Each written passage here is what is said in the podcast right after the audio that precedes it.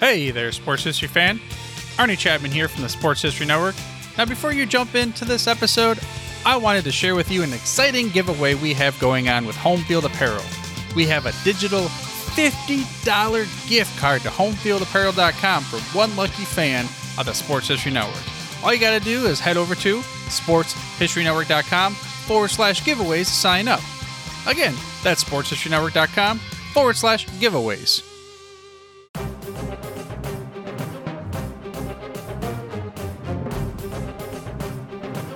This podcast is part of the Sports History Network, your headquarters for the yesteryear of your favorite sport. You can learn more at sportshistorynetwork.com.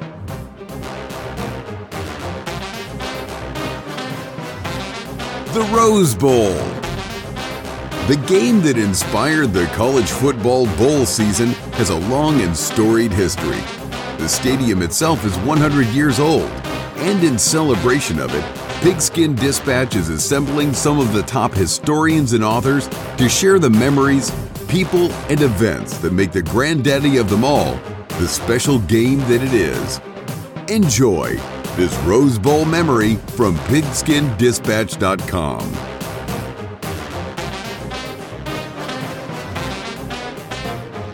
Hello, my football friends. This is Darren Hayes of PigskinDispatch.com. Welcome to the Pig Pen, your portal to positive football history.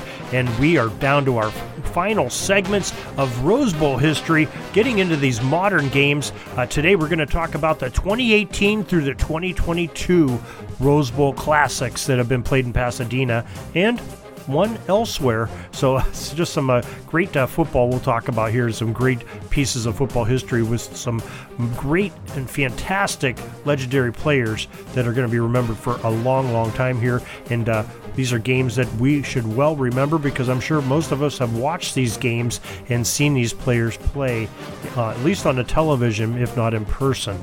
So the first game we're going to talk about today this is the 2018 Rose Bowl that cl- featured a classic matchup of Coach Lincoln Riley's Oklahoma Sooners and the Georgia Bulldogs, coached by Kirby Smart.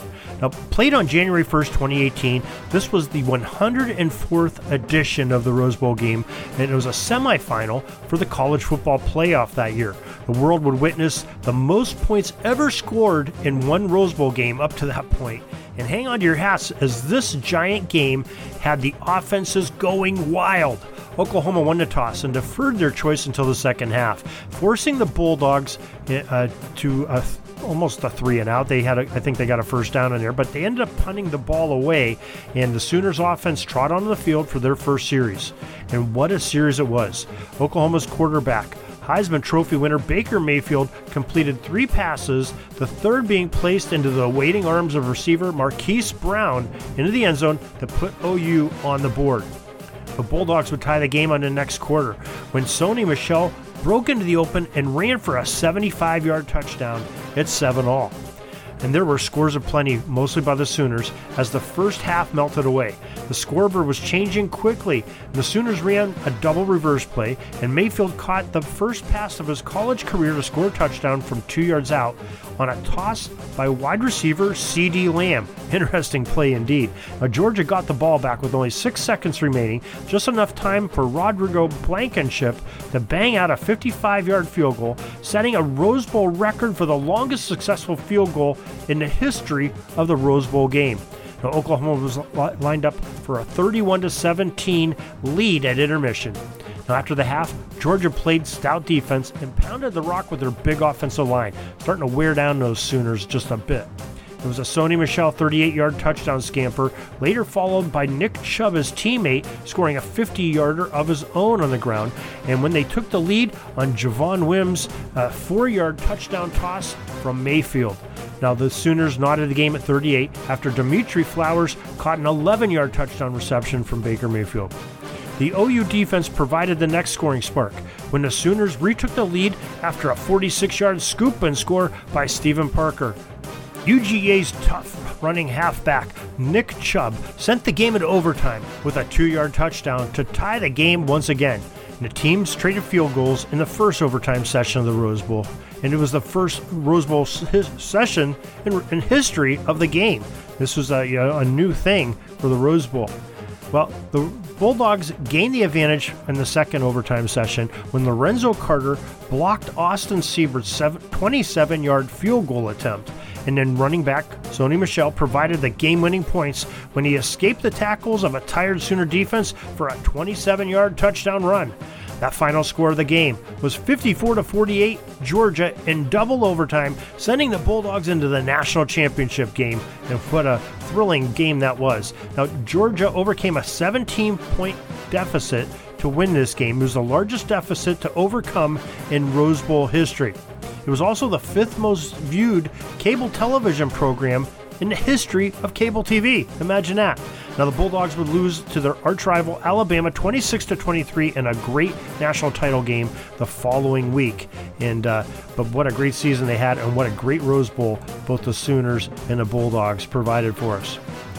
Now, the next year, it was the 105th Rose Bowl game. It featured the ninth ranked Washington Huskies versus the sixth ranked Ohio State Buckeyes. Chris Petersen held the head coaching duties at Washington, while Urban Meyer guided the Buckeyes from the sidelines. Ohio State struck first in the game when Parris Campbell accepted a 12 yard touchdown throw from quarterback Dwayne Haskins. The Huskies responded with a 38 yard field goal by Peyton Henry. The Buckeyes then rattled off 21 unanswered points on either side of the half. Uh, a Johnnie Dixon 19 yard scoring reception, Rashod Berry's one yard touchdown catch, and J.K. Dobbins with a three yard touchdown run. Washington rattled off three touchdowns of their own in a row, then later in the fourth quarter. And Drew Sample caught a two yard touchdown from Myles Gaskin, and Gaskin ran in two more TDs on his own.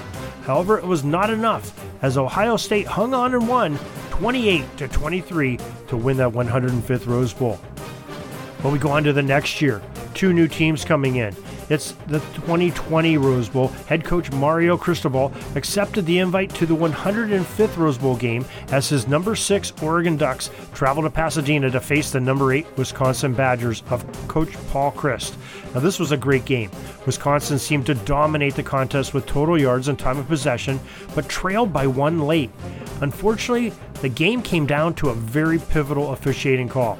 The controversy arose from an offensive pass interference called against Wisconsin near the end of the game. The OPI nullified a Wisconsin first down and eventually gave the ball back to Oregon, who you know because Wisconsin could not convert on that series. Now, Oregon, who grabbed, got the ball back and ran the clock down and won the game. Later, on the air, the officiating expert, Terry McAulay, former official, former NFL official, felt the call was incorrect on the field, and Oregon won the game by the slimmest of margins, 28 to 27, in another exciting Rose Bowl game. But wait, there's more. The 2021 College Football Playoff semifinal was played at the Rose Bowl game and was presented by Capital One. It was the 107th edition of the Rose Bowl game, and it was played January 1st, 2021. This game was played during the COVID 19 pandemic and was the second time in Rose Bowl history that the game had to be moved away from the Pasadena area. Now, the first remote Rose Bowl occurred in 1942, just after the attack on Pearl Harbor, when it was displaced to North Carolina uh, for safety issues. We talked about that with Joe Ziemba just a, a, few weeks ago. If you want to check that out, go back into the Rose Bowl Annals, 1942 Rose Bowl, and take a look at that and listen. Uh, this time, uh, in 2021, it was because of the high infection rates in the Los Angeles area that were spreading across the country, and uh, they did not want to have a contest where they have that many people in a stadium watching a ball game. So they ended up having a very limited amount of people being able to go into the Arlington Stadium in Arlington, Texas, the AT&T Stadium where the Dallas Cowboys play, and the number four Notre Dame Fighting Irish would play in their second ever Rose Bowl. First one was 1925, remember, against the top-ranked Alabama Crimson Tide. Now, head coach Nick Saban had his team ready as they dominated the Irish of coach Brian Kelly. The Tide jumped out to a 21 7 lead by half, and Bama quarterback Mac Jones fired two touchdown strikes to highlight the first half scoring, two to Heisman winner DeVonta Smith, and the other to Jahleel Billingsley. Now Smith would score again in the second half to lead the Crimson Tide to a 31 14 victory to advance to the title game. And in that national championship game, Alabama would roll over Ohio State 52 to 24 just 10 days later after the Rose Bowl game. And finally, we come to the 2022 Rose Bowl game. This is the 108th edition of the New Year's Bowl game. It was played on January 1st, 2022. Head coach Kyle Whittingham brought his number 11 Utah Utes into the fray against the Ohio State Buckeyes, ranked sixth in the nation and coached by Ryan Day. Utah got the party started when Britton Covey's 19 yard touchdown reception from quarterback Cameron Rising got the scoreboard's lights a flicker in there. Now the Utes struck again when Micah Bernard's 12 yard touchdown reception from Rising to make it a two score game early for the Utes. Ohio State would cut into that lead in half as Marvin Harrison Jr.'s 25 yard touchdown reception from quarterback CJ Stroud uh, got the Buckeyes rolling. And But Utah's Tavion Thomas answered with a touchdown run of six yards to uh, again make it two touchdown game. The teams traded body blows as Buckeye Jackson Smith Njigba corralled a 50 yard touchdown pass from Stroud and Utah scored almost immediately. But Brian Covey's returned an ensuing the ensuing kickoff, 97 yards for a score, is still up by two touchdowns. As the, are the Utah Utes. The Ohio State's Jackson Smith caught another touchdown pass. This one 52 yards from Stroud, and Utah completed the first half on a Cameron Rising 62-yard touchdown run to lead the game 35 to 21 at the half. But the Buckeyes stormed back in the second half. Marvin Harrison Jr.'s eight yard touchdown reception from Stroud, and later a five yarder would help them get back into this game. Teammate Jackson Smith Njigba also got into this rally as he snagged a 30 yard touchdown play, pass play from CJ Stroud to put OSU up by a touchdown. Utah's Dalton Kincaid recorded his name in the Rose Bowl annals by catching a 15 yard touchdown reception from Bryson Barnes to not to score at 45.